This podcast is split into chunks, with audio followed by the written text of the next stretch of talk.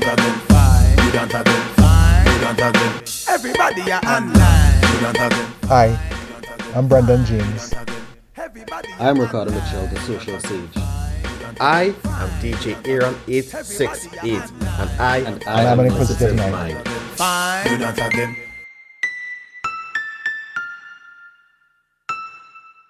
Merry Christmas, everyone. Merry Christmas to all our listeners. Season's greetings, even if you don't celebrate Christmas, because it's a time to celebrate, even though we have been having a challenge in 2020. And welcome to another episode of Inquisitive Minds. Um, of course, you know, we always try to bring the knowledge with the reality on this podcast. And I want to use this opportunity, of course, to speak to the other co host. Um, of course, uh, social sage himself, Mr. Ricardo Mitchell. Sir, how are you on this good afternoon? Yeah, well, compliments of the season, Arambe Kwanzaa, Happy Hanukkah, uh, Winter Solstice, Saturnalia, whatever you're into. I just say, you know, Merry Christmas, God bless. I am all right. I am alive, so I am all right. Right? I, Ah. I, I good there. I good. the, the, the, the way 2020 has been so far, being here is a prize in itself. So I real good. Yeah, I like that one. And of course, we introducing DJ Aaron 868 Extraordinaire, the creative, the intellectual. How are you, sir? um all protocols observed because it's real different regions to put out there. So all protocols observed. Um I, I'm good. I can't I can't complain, you know. I, I fight and a good fight as we say in Trinidad and Tobago. Ah, yeah, man. And I want to introduce our guest, but before we talk about his background, we got to talk about something that is very important. He is a Japanese animation fan, and there's no bad Japanese animation fan, people. You understand? I understand. Yeah, let's say a Japanese animation fan is good people. Uh, just But- now, wait, wait, wait. Just do one question before I go any further.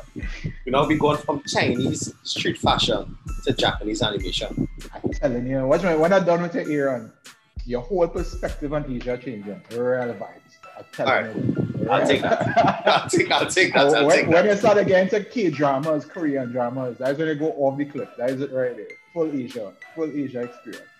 All right. but I want to introduce uh, Mr. Daryl Griffith.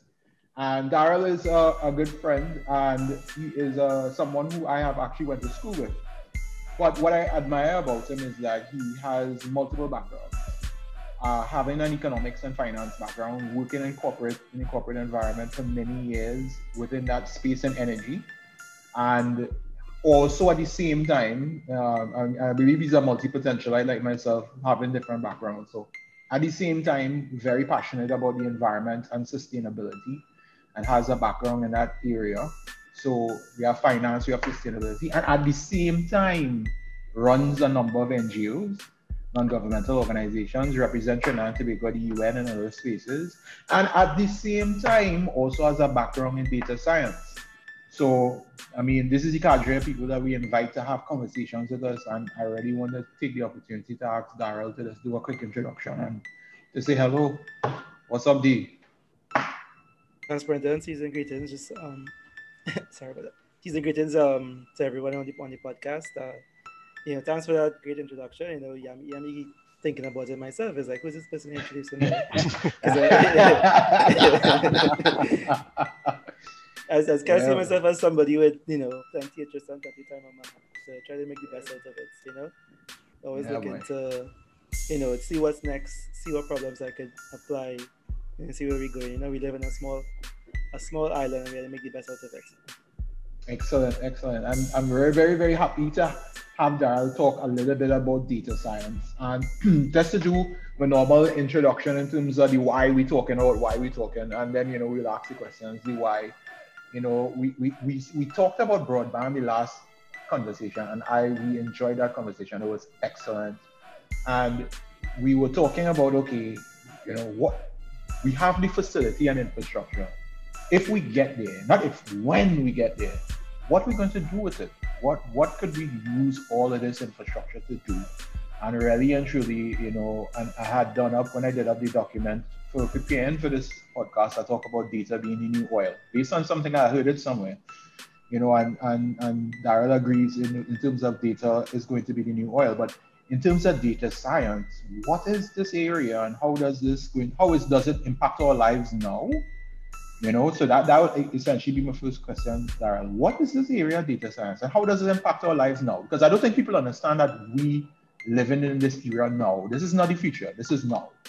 So I'll let I'll leave it open for you and then we'll ask follow-up questions. Sure. Um, just how you start, started by saying, you know, if we get all this, in this infrastructure and we're able to now collect all this information, what are we going to do with it? And that is essentially how the field of data science came about.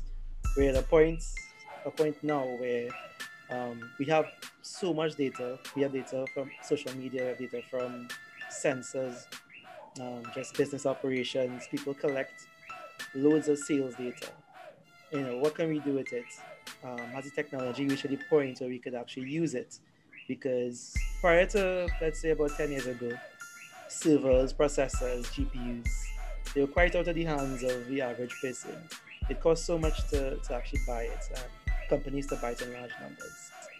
Um, so the field of data science really came about from from that falling cost of technology and that increase in the amount of data that we have. So as people become more technologically advanced, um, we have a better understanding of um, our work environments, of natural environment. We start using more sensors. Naturally, people, people, the natural evolution of things is okay. We have all this information. How are we going to use it? And that's where we started coming up with the field of big data that eventually became decision sciences and data science. So now we have um, professionals, um, analysts in that in that domain, plus the IT background that comes with naturally using those servers, those GPUs processors. They all merged into one now. So the analyst, the statistician, the IT person, they all merge into one and to make best use of that information. So what the data scientist does it draws from all of those different roles now as they become more accessible.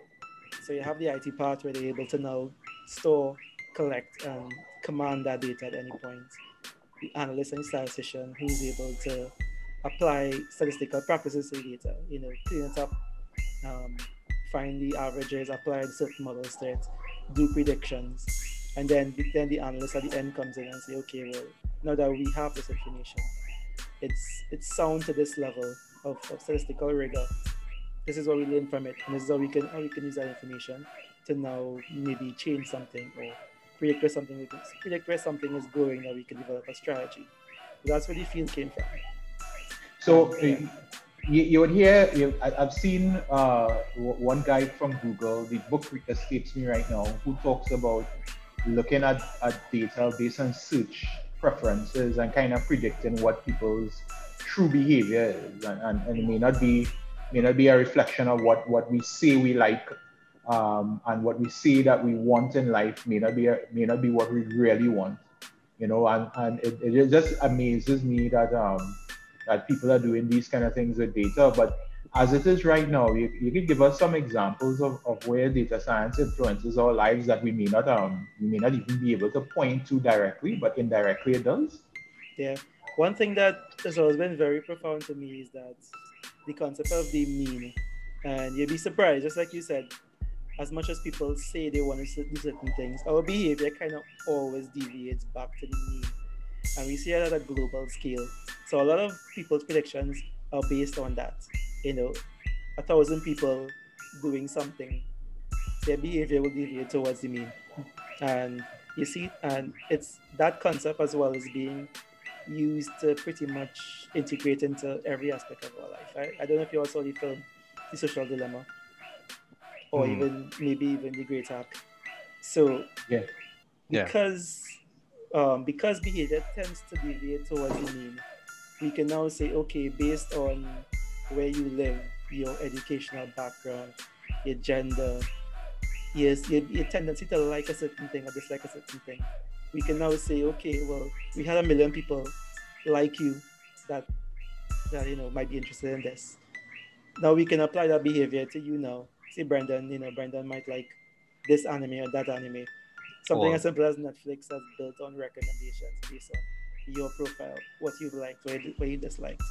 Amazon sales based on what you've bought in the past, what people like you have bought in the past, what your friends mm-hmm. have bought in the past. So it, that's how they use data to shape the world around you. So in a sense, and I guess the scary part, which I'm sure um, Ricardo might allude to later on, is that in, in some in some instances we may think that we are determining our path, but corporations may shape any path around us to move based on other people's experiences. Daryl, here, here what I telling you, and I'm going to get straight into it. We are of the misconception that we are making decisions. Right? I don't think people understand that they might be making decisions from options that have been presented to them based on what people like them, people in the age group, people in the demographic, people with the history, people with the likes, etc., have done before. You might be making a choice of three things, but those three things was, were chosen from 3,000 things just because of habits, because of the things you click, because of how long you stay on a page. And the, the reason I'm laughing and a little skeptical is because an old mentor of mine, uh, he'd always said that in the information age, information has to be the commodity that we trade in. You see, when it was industrial, it was, you know, the race to develop industry. You see, in the Stone Age, it was what you could do with stone. So, in terms of being in the information age, I don't think we understand that when we download a game for free and we grant them access to our information, the game is not free. We just paid for that game in a currency that we don't value yet. Exactly. Mm-hmm. Right. Exactly. And from that same movie that I referenced, uh, the main quote from that movie was, um, you know, if you're if you're buying something and you don't get an actual product, it means that you are the product. Correct. Mhm. Yeah. Yeah. That Yeah. is either Yeah. you running the al- algorithm or the algorithm running you. Running you. Yeah. So that is one of the downsides to, I guess, data guiding life. You are you are given a choice, but your choices is your choices depends on um, what what is presented to you based on the choices of others. Uh, Mm. you, something unique has a very small chance of making it true. hmm Agreed. Like, um, like that's why con- um, content creation is such a thing right now because the best bet in content creation is to mimic what worked before, as opposed to trying to reinvent the wheel. to work with the trends. Yeah. However, you, s- I mean, there is hope because I've, I've seen people, even though they ca- they are kind of building upon trends, they attempt to differentiate it in such a way that you know takes advantage of the trend, but still tries to do their, do things in their own way. It's not full creative, Mhm. but you know, it's a way of you know imprinting what you are into the trend. That's what a lot of people are doing now as well. Aaron, you were going to say something? You know, the in the last episode when we were speaking of broadband, I, I made a joke about the most common line that we as users of the internet tell is that I accept the terms and conditions of whatever it is. And we just blindly click that on every site, on every app, on whatever it may be. So is it time that we start to pay a little more attention to the terms and conditions so that we will not be just giving away our information, our trends, our behavior so readily? Oh, definitely. And and I would even add to that and say pay attention to when you're downloading apps on your phone because most of our interaction with the internet now is through mobile and through mobile devices. And you may even give permission to these apps to collect data outside of what the app is doing. Because your phone has more information than your browser could ever could in terms of location, um, preferences, etc., etc. Mm, Um, yeah. Data privacy is well, not just privacy. I would say I wouldn't say privacy alone. Privacy plus ethics is an emerging field. I think it has a long way to go because it has to catch up to the speed of, it, of which data is evolving, and you know even further down that line are the government.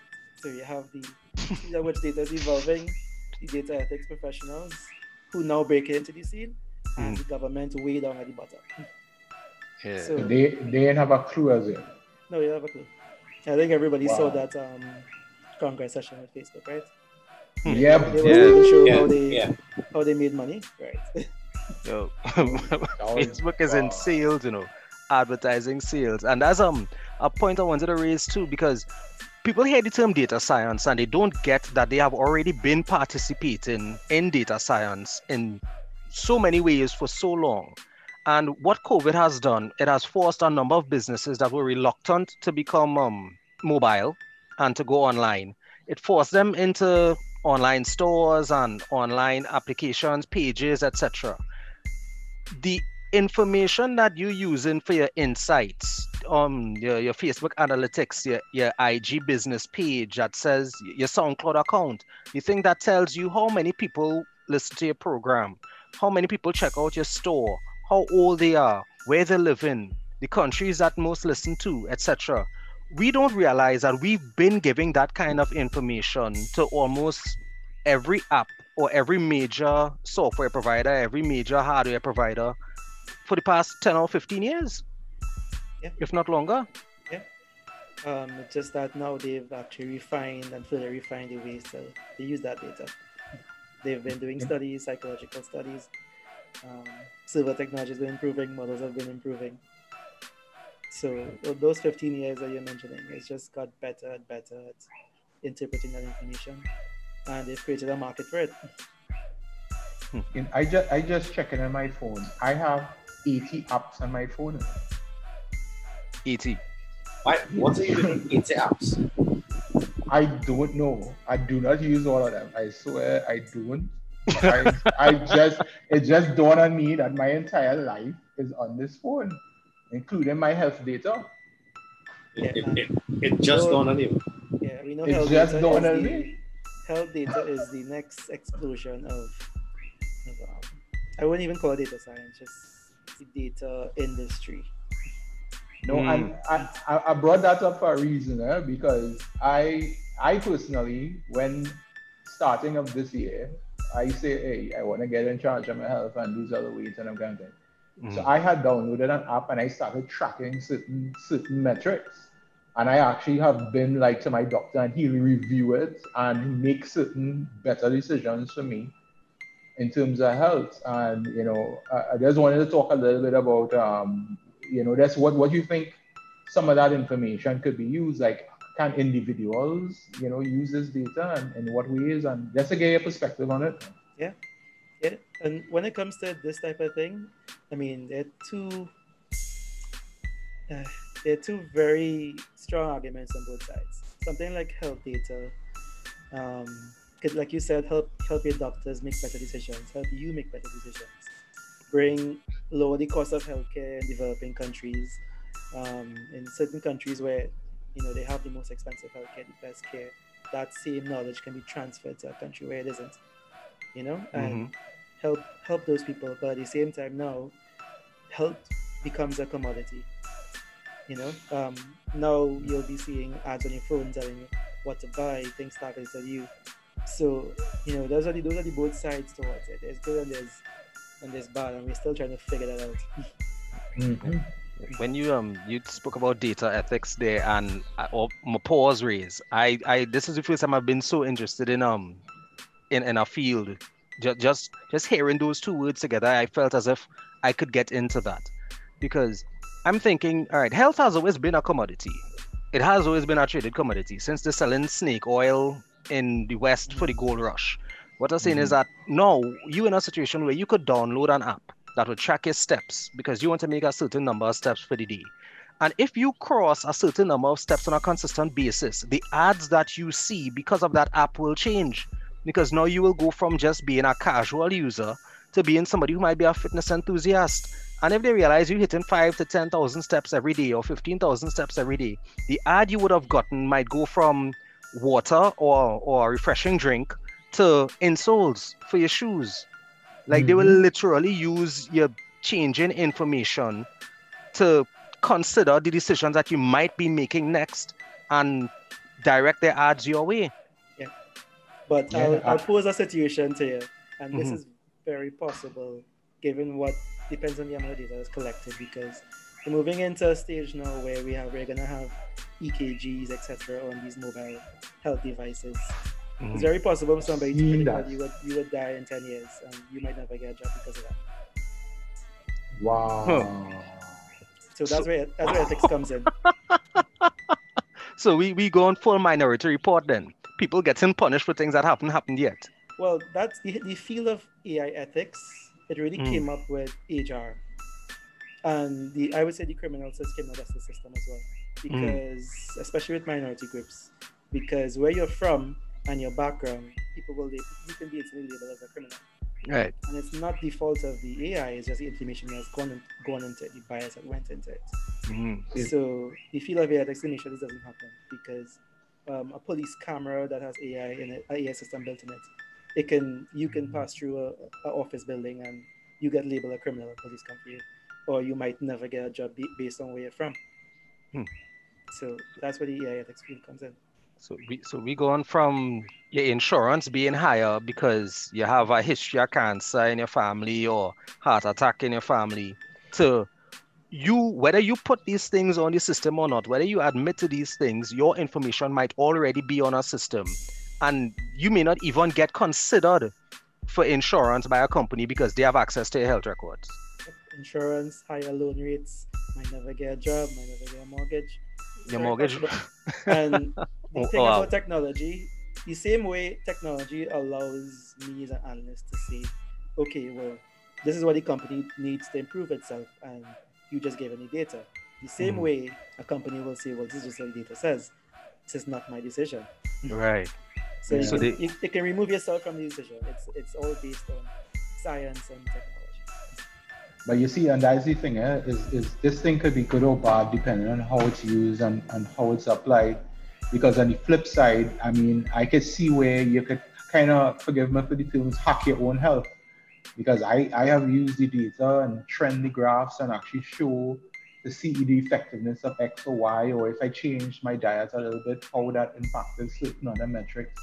So it's a real, it's a real kind of mixed bag way. And and I mean, this is what Cardo highlight there, and, and what Aaron would have highlighted as well in terms of um, of, of what you permit, what you permit the, in terms of these apps from get, gathering information, and the next side, how and how do these companies intend to use it, and really having a, a, a- frame of reference or, or a set of rules by which we, we guide how it's being done. Because I, I heard, I saw Europe is, is setting up a- a type of FCC type arrangement similar to like what the US has, but specifically for data, right? Yeah. European Union, yeah. So that that's very interesting. But let, let's pivot a little bit now. I just wanted to get your, your, your ideas on on um, data helping our traditional industry base here in Trinidad and Tobago. And feel free to choose anyone that you want that you think that you think data science can make the most bang for the buck in terms of impact.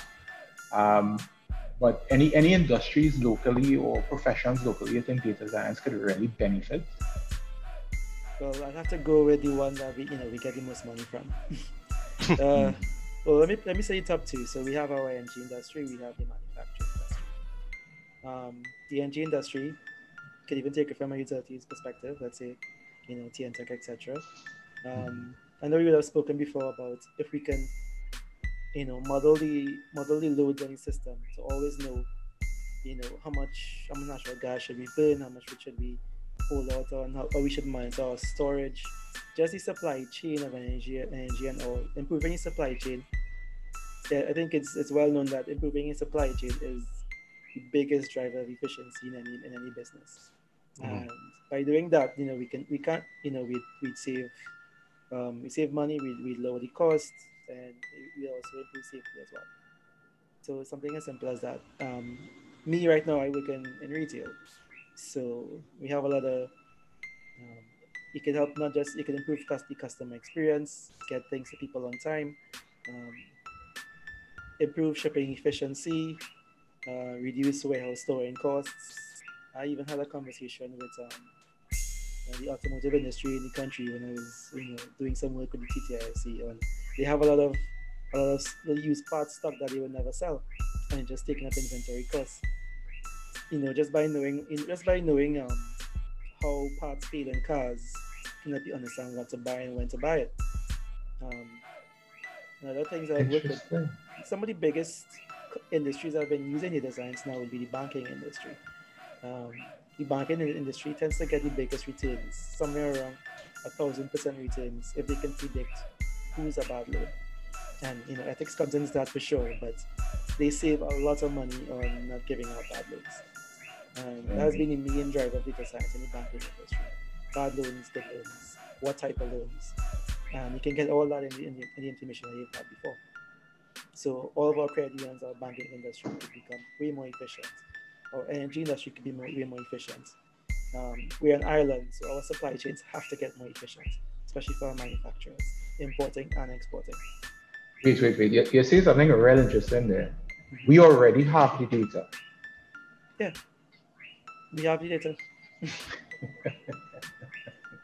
I, I, I waited for Aaron to say something here because What? See, you, you're you hear how you say that, Aaron? You say we already We have- have, the We already have the data. In most yeah. cases, we have data. We know how long our shipping takes. We know how much power we're using, how much natural gas we're buying. We know who bought our product. What we lack in one, some of the issues that let me say, I have encountered personally. at the, at the, well, start from the very top. It starts with the executives. Mm, They are unwilling to, to get into these things. Mhm. Um, they don't want to be the one to change the company. I don't know if it's to protect themselves or Hmm. to not undertake a, a multi-year project. It starts at the top for sure because the kind of changes that you have to do, you change the entire organization. We have challenges with IT. We have a lot of custom-built platforms running our businesses in Trinidad, and that makes it very difficult for us to, you know, to integrate a lot of these cloud solutions that we've been seeing here because to do this thing you really need to be working on the cloud. You can't store all this data on your system and then Mhm. analyze it. It will take forever. It will not have any any benefit. Um, and just something as simple as the policies in organizations. And a lot of companies, I'm sure you all experience this as well. IT has control over all the data in every company, and They are they like ref- they, re- demigods. they refuse to relinquish that control, even to the Yeah. domain experts. So you might understand everything about your company, but it might take you two weeks to get the information that you need. you Yeah. can't do anything. It- that- but the data is there, right? You know how much electricity you have, you know what areas have them, you know how much natural gas you're buying, the data is there. But if it take you two weeks to get a piece of information, then you can't do nothing. Yeah. So, so I, I go in and, uh, and be that guy here and ask the question. No. So, in the manufacturing industry, would it be recommended that all the data across all the different companies, across all the different industries, be shared onto one platform? Would that make decisions easier? That make things better?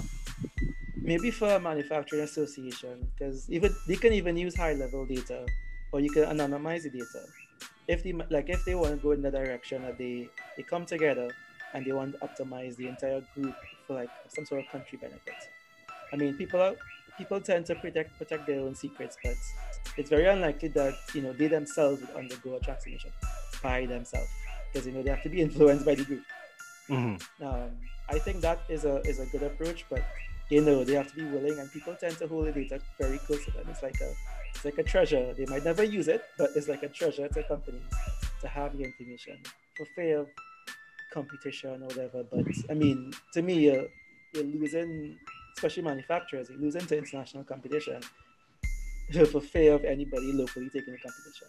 Um, Right. a good example is retail in Trinidad. The retail industry has so much data. Like let's say, I don't even use my company. Let's say a company like WebSource. WebSource brings in, you know, millions of stuff per year, and they could change the shape of retail in Trinidad and Tobago. Um, but no, that information is for them. Um, other re- other retailers, the same that information is for them. Um, But by doing that, they're keeping themselves back. And I'm sure if Amazon set up in Brazil, all of them dead. Right. really and truly. Yeah. Yeah. So, I, and, I, and I, I want people to understand the impact of what Daryl's saying here because t- tell me if I'm wrong, eh, Daryl. So, what you telling me is that if I take this data and I analyze it, I could decide how I spend in Forex, how much Forex I spending, and if the Forex will give me return on value for money. So I could spend smartly, use less Forex, and still make more, more profit, technically. Data would give you i mean data would would give you insights into how we can use the data and then you can develop a strategy. Because if we keep doing what we're doing now um, using the same old strategies without any you know, additional influence then you know it's not going to make a difference. We're going to keep doing the same things. We're not going to understand why we're making losses why we're not Mm. you know what we can expand to. So just applying that approach where we say, okay, we're gonna, you know, we're gonna monitor this, we're gonna develop new KPIs, new metrics, and use that information to develop a new strategy. That in itself, that change in mindset alone makes a makes a big difference in any aspect. No, and, and our, our young people had to, had to hear this boy because I mean this is the way there's the future in terms of how we do business. One of the um, I can tell you uh, on a mic, a microcosm of this whole user data and analytics affecting performance is that I do copywriting from a couple of online stores, right? They literally presented me with information that here's what's happening. These keywords motivated the most attention. These are the words that most of your audiences and your lookalike audiences responded to for this type of product. Can you include them in the existing copy, the existing product description? Literally, by adding a word, changing mug to teacup, adding the word coffee, just simple things, simple keywords that would motivate somebody's attention, immediately resulted in sales. Immediately. People who had looked at a product and didn't bother to add to cart, literally changing two words that they that triggered their behavior. The people visit revisited and um, went on to purchase.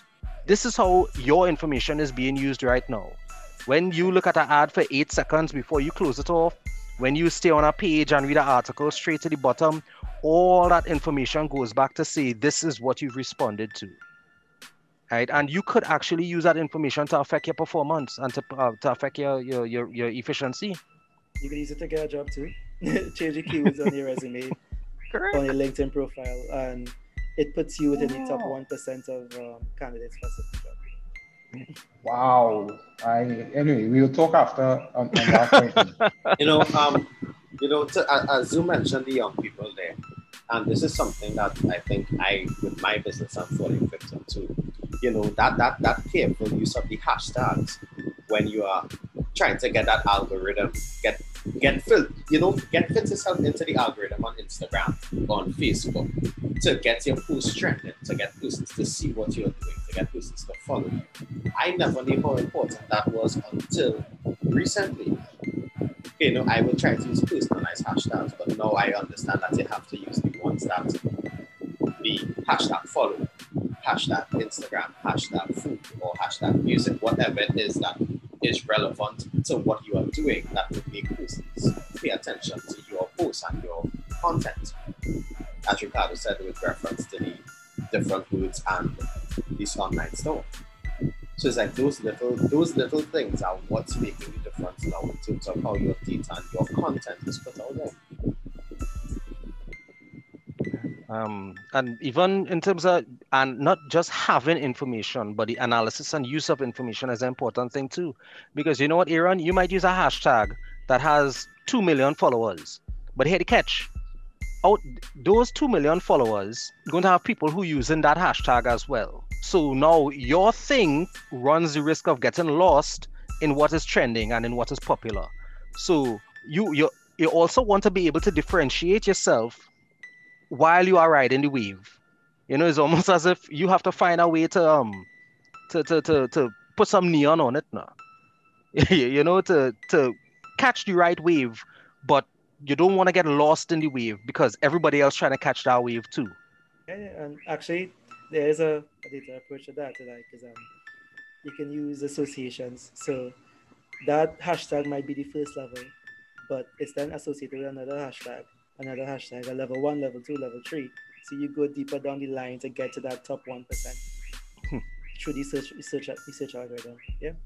So Wow. that's, what, that's what people are using the system. Wow. This- Uh, look, I, I feel that I think we need to talk after this.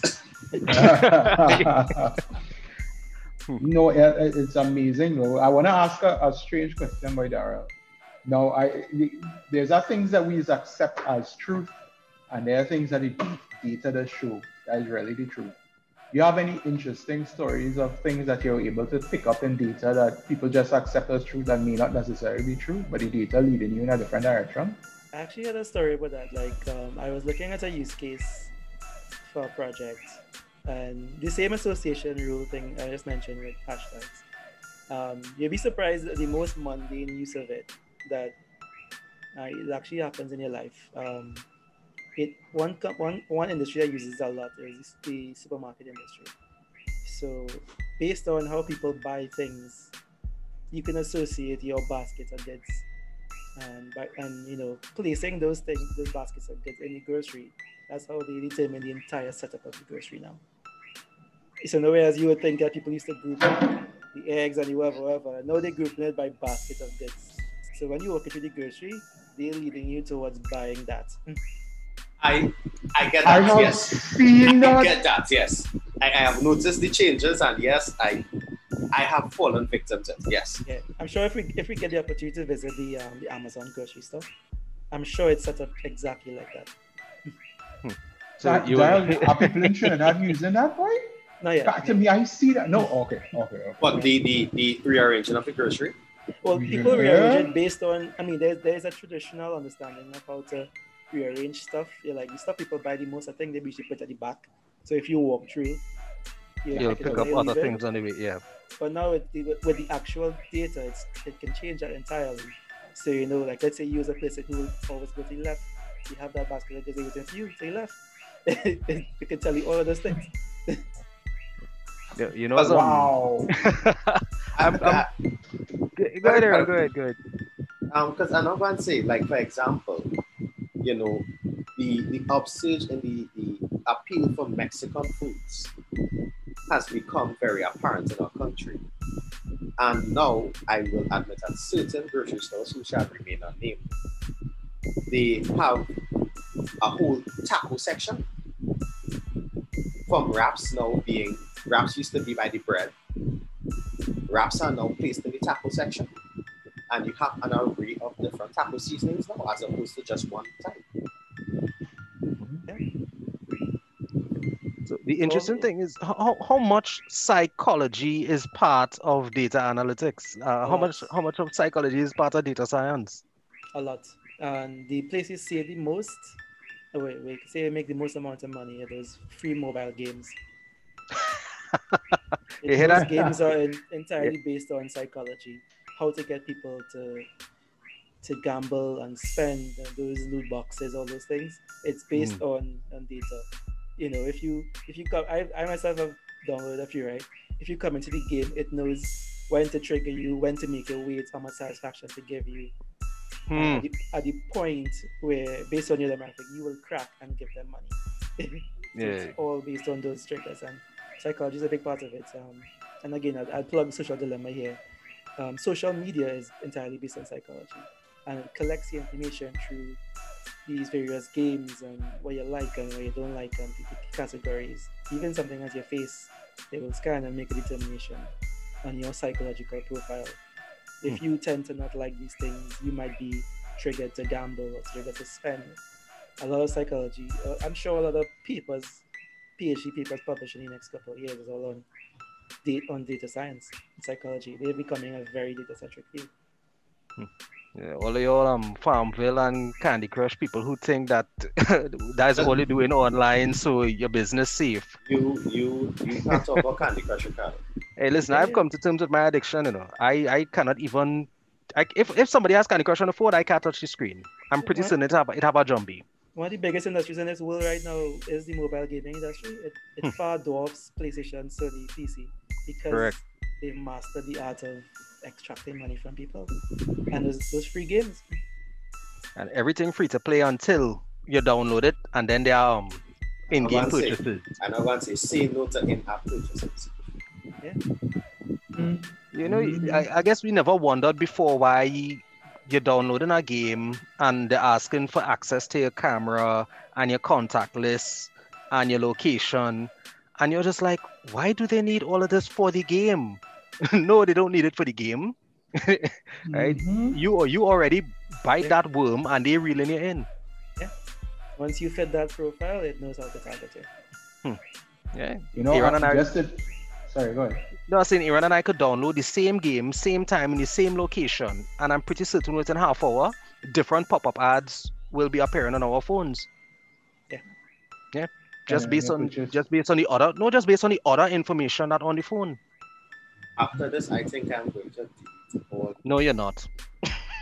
don't don't I want to delete all the games. after this. don't, don't I, fool I, yourself just- or I the have too much apps. I already have too much apps on my phone, boy. Wow. I would say Uh, the, that- the it is already out there, and there is just to be cognizant of what is happening with it. You know, it just Mhm. it- like okay, you know what's gonna happen. You could you you you know you have to make a better choice. You know the game is trying to take money from you. Do not give the game your money. you know, Say, say no to in-app purchases. Yeah. That is my new motto. you see the new challenge on Facebook. Don't participate because you know what it's for. It's to train AI. Yeah, Thank you, thank you very much Ah. for saying it. Thank you for saying it. All right. Yeah. This, you know, putting your face in in these weird. Um, listen, why Yeah. why are we doing it? M- listen, Mr. Professional, could you please yeah. say that again?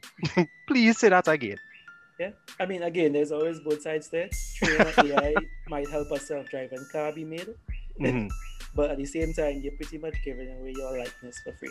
Especially now that we have things like deepfakes out there with the going on. Somebody can Mhm. put your face on somebody else easily. And it's getting better. yeah.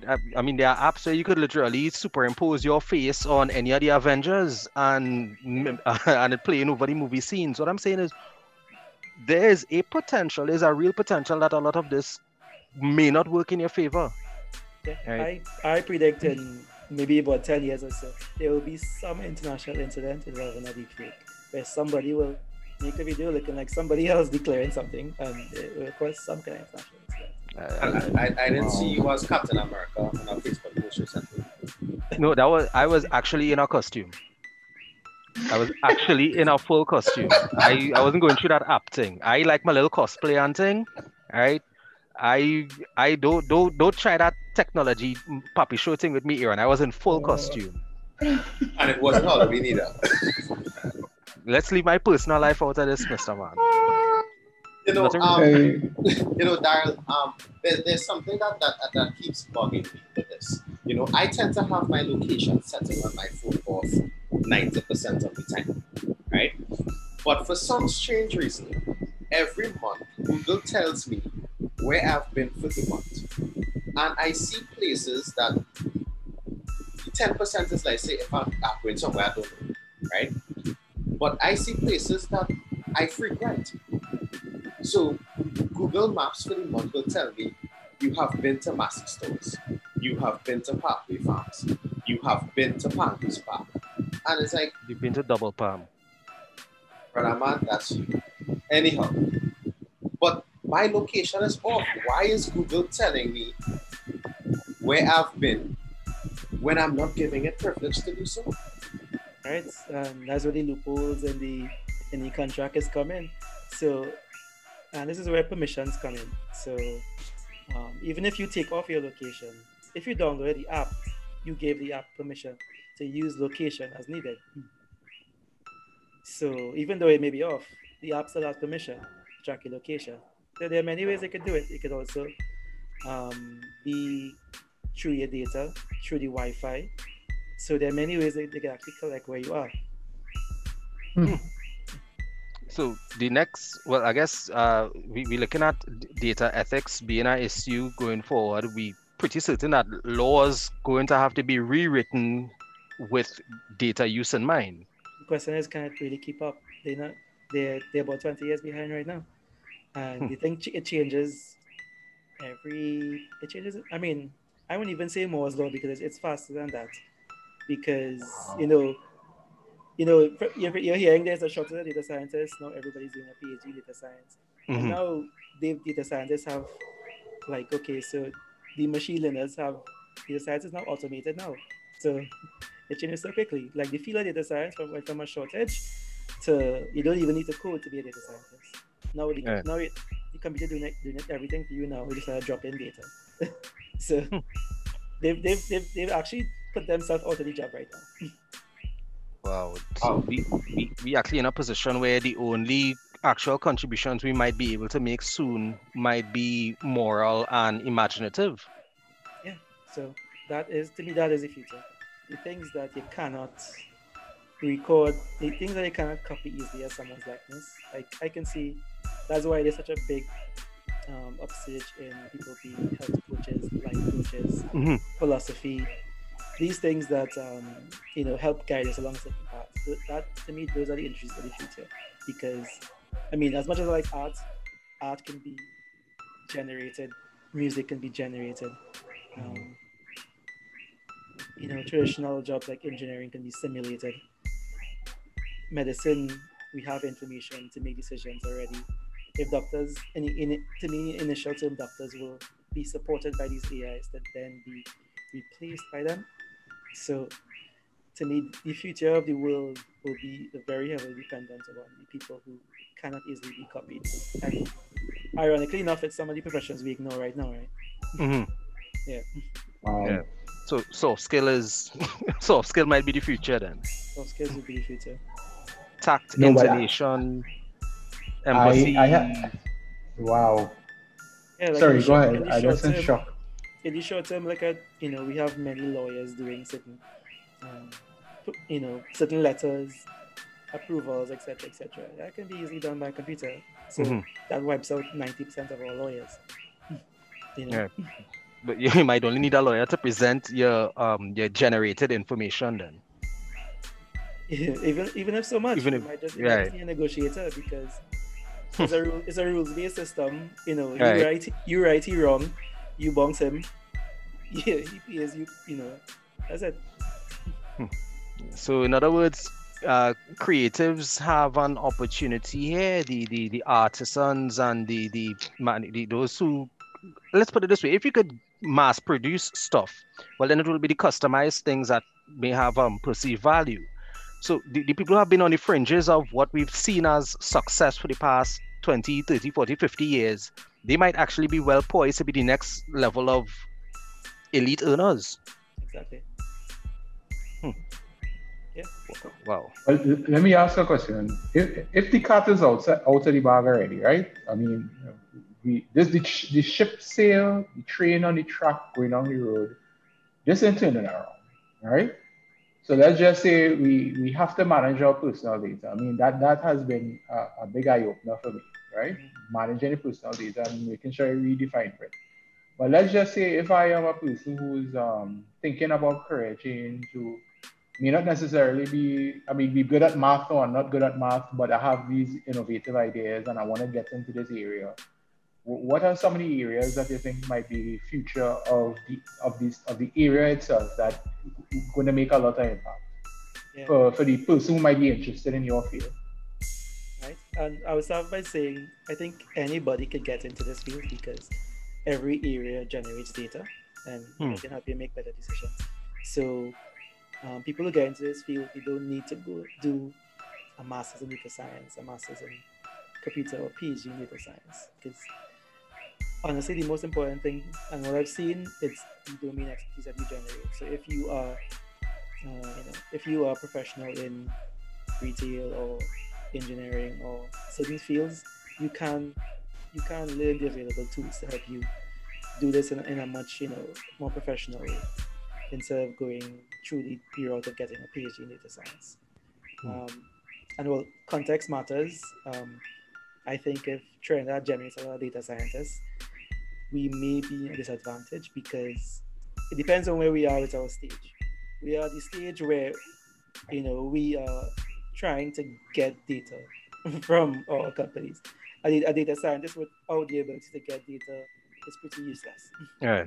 So, So- it- Um, basically, you're saying that producing a million data scientists, like how we produce a million people with bachelor's degrees in management, it makes no sense. it makes no sense until we get to that point. Because right now, what we really need are data engineers, people who create that pipeline from our legacy systems to, to the data scientists to actually get work done. Because that has been the headache of any project that I've been in. You will be there fighting with IT for years before you get a project done. Hmm. Really and truly. Right. So So- I, I, I, I want to ask the question in terms of education, educational access to it, is there anywhere where to where someone can study being a data engineer? data engineering it's it is in the IT field Um, however, I wouldn't consider it is part of data science, science, but I wouldn't consider it. I wouldn't consider that person to be a data scientist because the the kind of projects he'll be doing, the kind of information he'll be generating is more on the business side. So while we need a lot of those IT people to get the work done, um, is it is not at the data science level like you see in other countries because you, you need that domain expertise. Because our IT person giving a sales report would probably just be a bar graph, you know, because they, they don't know how to communicate that data right. to make a decision. They know how to get the data, they might to clean it up, but you're pretty much you're, you're not gonna get me anything new that I didn't already know, right? So this is um it, it leans heavily on interdisciplinary potential then. Yes. Yeah. Very heavily, yeah. You need those IT people, but most importantly, you need that domain expertise. Uh, you need that bridge in between them. So hmm. right now in, in, in Trinidad, the rest of the world data scientists are, you know, they're, they're blossoming because they've already at that stage where they've formed the link between their database systems and you can get data, you can do projects, you can optimize those things. But in, let's say in Trinidad, and I'm sure it's the same for the wider Caribbean as well, um, we lack that bridge. A data scientist now will have very little to do because you wouldn't have access to the data that you need to do anything. Yeah. So the data scientists I knew, I know right now they probably have done one or two projects in the three years they've been working because they can't actually get any data to do anything with it. Hmm.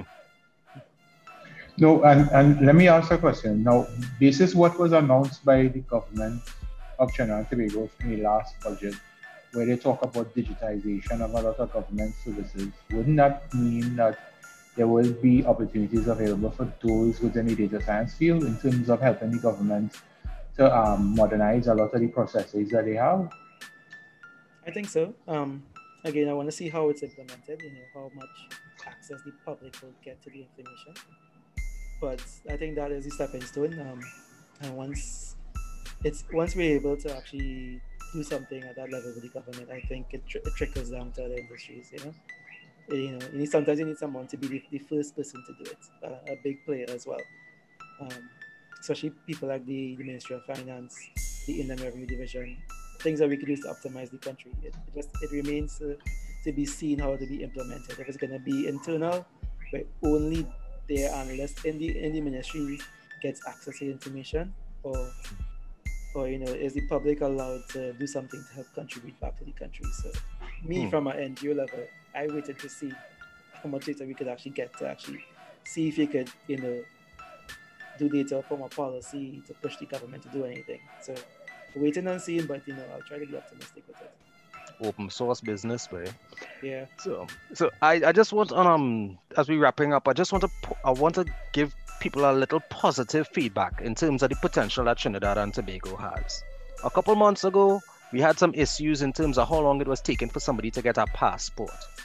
I can vouch for the fact that once you've received your date, I've seen them three to four days between after walking into the passport office, you are receiving your passport in the mailer. Eh? Yes. Three and three and four days. Three and four days. So what I'm saying is that once there is motivation and enough public pressure slash support, we have the potential to evolve beyond what we've gotten accustomed to. So, despite our uh, reservations about what people doing with information, let us not be resistant to the potential progress we could make as a nation. Right. So, I just want to say, Daryl, thanks so much for introducing us to this conversation. And I don't know about the other guys, but I'm definitely looking forward to getting into a more um, specific type of discussion in terms of, you know, data science and data analysis going forward with you. Yeah, I, I want to advocate for what what Cardo was saying there, because I mean, I have a, a pet peeve with, with some of the banks in Trinidad and Tobago because we should have fintech fintech systems running. I I had the pleasure of, of going to China and paying for items, no cash and change in hands. Imagine, I mean, I, I want to use Aaron as an example. Imagine Aaron going out and doing a job for a client and no cash. He, I know not he likes to collect his bag of cash in hand, but imagine yeah. no cash change in hand. He swipes his uh, his iPhone with another iPhone and he gets paid. You understand? I see you serious there, he laughing. no, no, no. Yeah, remember he don't he don't take cash in bag again. He don't take cash Yeah, in he's taking bag. in bag. He, Nah, he's he want- taking the, uh, the transport. Trunk load on thing. Yeah, Trunk load. One thing we'll notice, and everybody's talking about, well, you know, hopefully when hopefully if COVID ends quickly, is how um, how much how much something an event like that has changed the way we do things because companies Mm. were forced to be digital in this Yeah. Period. So it really shows that difference.